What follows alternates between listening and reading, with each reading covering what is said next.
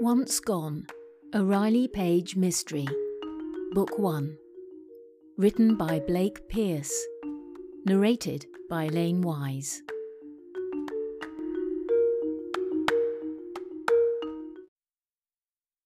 Chapter 8 Riley drove down the two lane highway, sipping on her energy drink. It was a sunny, warm morning. The car windows were down, and the warm smell of freshly baled hay filled the air. The surrounding modest sized pastures were dotted with cattle, and mountains edged both sides of the valley. She liked it out here. But she reminded herself she hadn't come here to feel good. She had some hard work to do. Riley turned off onto a well worn gravel road, and after a minute or two she reached a crossroads.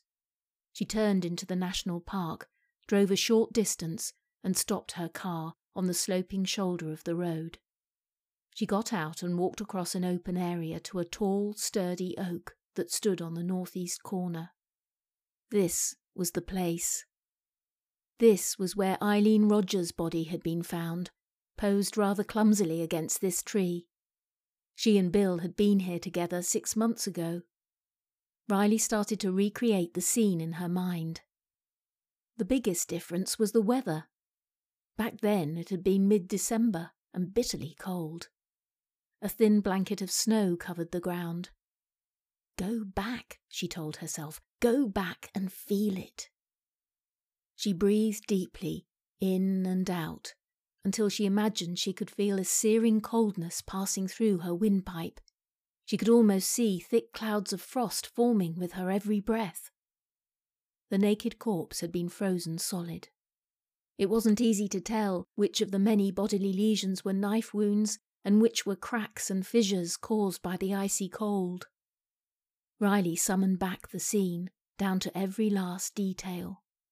The wig, the painted smile, the eyes stitched open, the artificial rose lying in the snow between the corpse's splayed legs. The picture in her mind was now sufficiently vivid now she had to do what she'd done yesterday get a sense of the killer's experience. Once again, she closed her eyes, relaxed, and stepped off into the abyss. She welcomed that light-headed, giddy feeling as she slipped into the killer's mind. Pretty soon, she was with him, inside him, seeing exactly what he saw, feeling what he felt. He was driving here at night, anything but confident. He watched the road anxiously, worried about the ice under his wheels. What if he lost control, skidded into a ditch? He had a corpse on board. He'd be caught for sure. He had to drive carefully. He'd hoped his second murder would be easier than the first, but he was still a nervous wreck. He stopped the vehicle right here. He hauled the woman's body, already naked, Riley guessed, out into the open. But it was already stiffened from rigor mortis. He hadn't reckoned on that. It frustrated him, shook his confidence. To make matters worse, he couldn't see what he was doing at all well, not even in the glare of the headlights which he directed at the tree. The night was much too dark. He made a mental note to do this in daylight next time, if he possibly could. He dragged the body to the tree and tried to put it into the pose that he'd envisioned. It didn't go at all well. The woman's head was tilted to the left, frozen there by rigor mortis. He yanked and twisted it. Even after breaking its neck, he still couldn't set it staring straight forward. And how was he to splay the legs properly? One of the legs was hopelessly crooked. He had no choice but to get a tire iron out of his trunk and break the thigh and kneecap. Then he twisted the leg as well as he could, but not to his satisfaction. Finally, he dutifully left the ribbon around her neck, the wig on her head, and the rose in the snow. Then he got into his car and drove away. He was disappointed and disheartened. He was also scared. In all his clumsiness, had he left any fatal clues behind? He obsessively replayed his every action in his mind but he couldn't be sure. He knew that he had to do it better next time. He promised himself to do better. Riley opened her eyes. she let the killer's presence fade away. She was pleased with herself now. She hadn't let herself be shaken and overwhelmed, and she'd gotten some valuable perspective. She'd gotten a sense of how the killer was learning his craft.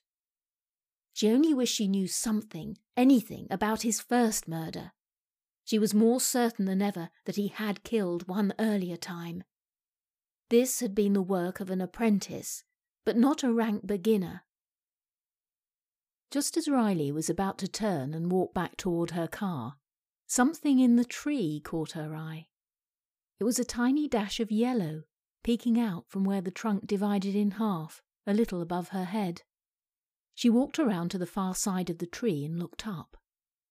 He's been back here, Riley gasped aloud. Chills surged through her body and she glanced around nervously. Nobody seemed to be nearby now.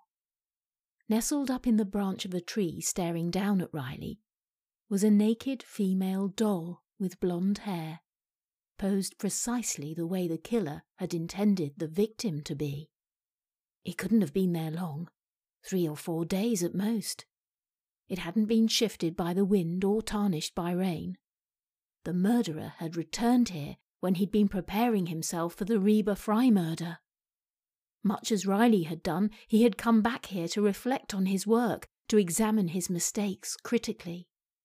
She took pictures with her cell phone. She'd send those to the bureau right away. Riley knew why he'd left the doll. It's an apology for past sloppiness, she realized. It was also a promise of better work to come.